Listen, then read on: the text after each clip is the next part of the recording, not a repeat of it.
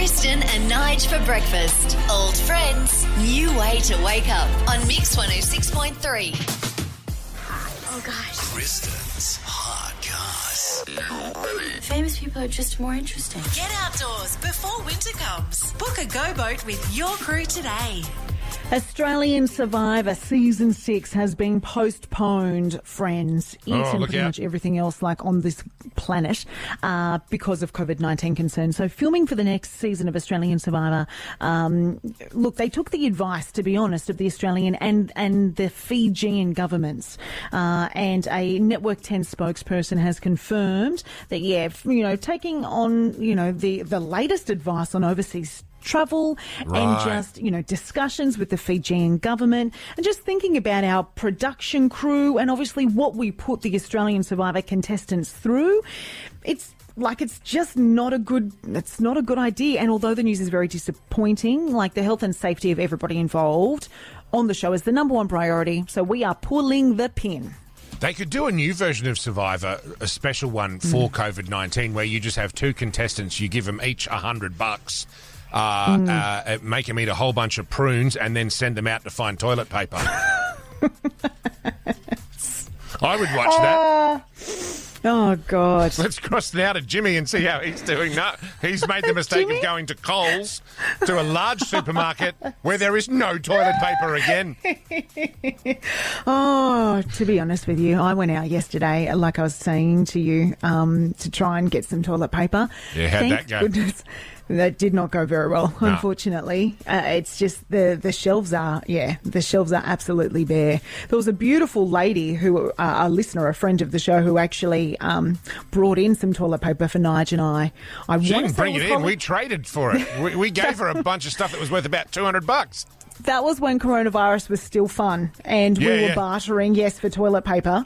Um, thank God. Thank God for Holly and McGregor because that is basically the toilet paper that I'm surviving on in, in my same. household at the moment. Things Hey, are grim. It cost me my last Nerf gun. Just saying. Now, usually we know this lady from her makeup and her makeup tutorials. Take a So my listen. makeup routine is definitely changing. Also, since becoming a mom, it has gone from taking me 30 minutes to do my makeup to now having to do my makeup in 10 minutes. So it did confuse me why there Wow. are US surgeons who are asking for Kylie Jenner's help in halting the spread of the coronavirus. I mean, But the problem over in the US is that the millennials are not staying at home. The young Americans are defying all of the coronavirus warnings. They're continuing to party and drink and make out. And so all of, all of the surgeons, all of, you know, um, the medical professionals are actually calling on any of the, um, the Instagrammers and the influencers to play a role in keeping the community safe because it's, it's, it's 14 and 15 year olds who just unfortunately aren't, maybe they're not just comprehending um, the severity of the entire situation and, you know, still want to hang out with their friends. And yeah, and obviously things over in the US are, are pretty bad. And, and surgeons, like they are 100% serious. They are asking Kylie Jenner and the Kardashians, please, begging for that's their it. help. That's it. We're screwed. We're officially screwed. It's, that one makes sense though. That completely, that, that does make sense. Who's You the know, only because- person left who can help? Kylie Jenner. All right, cool. I'm out. I'm done.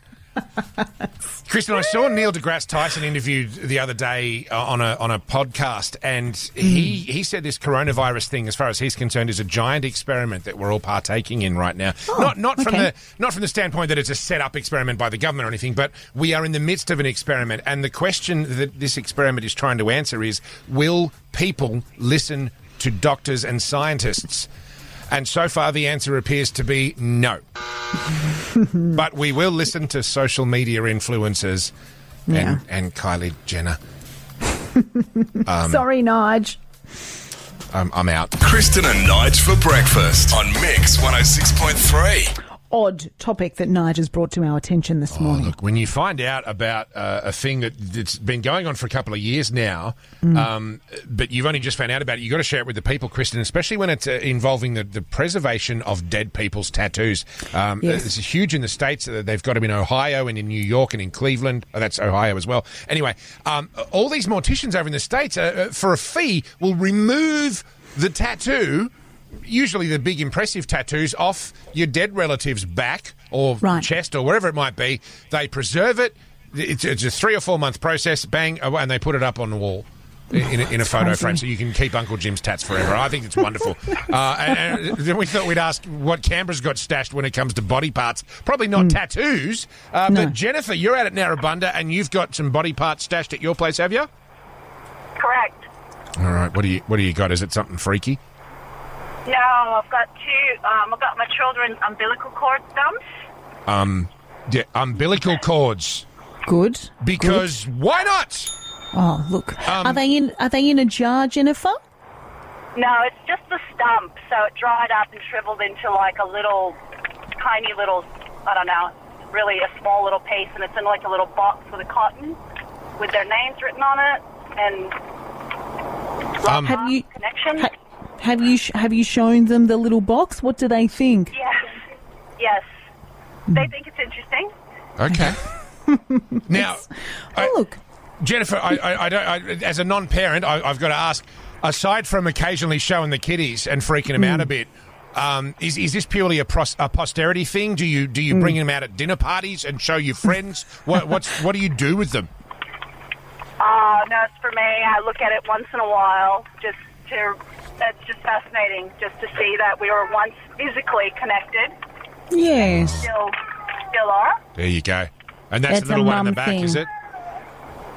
Sorry. That's the little one in the back, uh, Yeah, banging that's on. my daughter, like- Aurora. Well, right. Yeah, all right. Well, where's my umbilical cord? Oh, it's in a box. It's fine. Don't worry about it, kid. It's a mum thing, Nige. That's That- beautiful. Thanks, Jennifer. Cheers, Jen. Thank you.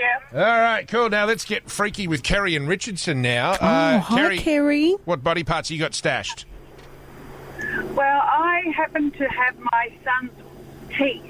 His teeth. Okay, ba- Yeah. baby teeth. No, no, they were second teeth. He had to get braces, and so Hmm. I have a rather substantial earring collection. And I thought the only way I'm ever going to get healthy teeth in my head is if I gold plate his teeth and turn them into earrings. yes. This is this is That is wonderful. awesome. So, so Kerry, have you actually done that? No, I never got around to the gold plating part because my brother-in-law, the jeweler, unfortunately passed away. So you know that sort of put the kibosh on that. Oh, it is. situation. But I still, I still have the teeth. Kerry, there's plenty of jewelers out there who can help you. it's- Uh, Six two four two one zero six three. If you're a jeweler and you can make earrings out of Kerry's son's teeth. God, there's a sentence I never thought I'd say in my profession. Oh, well, Kristen and Nige for breakfast on Mix 106.3. We're crossing now to uh, a man called Jarrod Croker. You may have heard of him. He's captain of a local football team called the Canberra Raiders. oh yeah, I've heard of him. Uh, and I tell you what, Croaks, well, first of all, welcome. Always a pleasure to have you, sir. How's everything, mate? Love me. Yeah. Yeah, awesome, mate. All good. Just about to go into training, actually, so ready to go. Excellent. Well, well, hopefully we won't keep you too long. But um, we just wanted to touch base with you, didn't we, Kristen? And and and just talk about the sitch. Well, it, it's a new world, Croaks. You know, with all of these distance, well, social distancing rules. We just wanted to touch base and see how you guys were going. How's the team going? Yeah, really good. Um, obviously, there's been all these new new rules over the sort of last 24 hours or so about the social distancing and you know not being out too much in public and whatnot. We, we haven't really been given a rundown. We actually had yesterday off, so no one's really said anything to us. I mean, we did, we were just at home doing nothing anyway. But um, I'm sure, sure I'm sure we'll get the rundown uh, when we get into training this morning of all the new regulations and stuff. And um, yeah, it's a bit odd, and obviously playing in front of no crowds is a bit bit strange as well. But obviously the show goes on, mate. So we'll just have to keep on keep it on. I mean, obviously, team, teams like the Gold Coast Titans would be used to playing in front of little to no crowd uh, at their home ground. But for you guys, that must be that must be a real I had that strange sledge- setup, I mate. I had that sledge ready to go last week if they locked us out last week against them, but they um, they let the crowd in last week, so I didn't get to use it. But, um, yeah, look, it, it's it's tough, and I mean, obviously the Viking claps, you know, it's it's who we are really, and our fans. Yeah. Are, you know, we, got the, we always say we got the best fans in the comp, and Um, know, It's disappointing. It's going to be tough. I, uh, you know, it hasn't really hit me away yet going to an away game, but I think the home games where it really, uh, really sinks in a bit. Obviously, uh, all your, your family and friends and uh, Brittany and that have been coming for for ten years to the games and to be together and play in front of no one is going to be extremely weird. But um, anyway, like I said, we've just got to get on with it and um, you know go out there and try and um, yeah try and play our best footy without the crowd, I suppose. Yeah. But, I mean, it's still a game of two halves, isn't it, mate? Whether, whether the crowd's there or not. yeah. You know? Still got plenty of cliches to throw out. just No crowd. and, and of course, your beautiful wife too, Croaks, uh, expecting. You guys are expecting in June, and and she is. It's it's true. She is always on the sidelines, you know, for you and with you. And I reckon she bloody cheers the loudest. To be honest, you know, are you still saying to her, "Yep, make sure that you're there," or at the moment are you like, mm, maybe stay at home?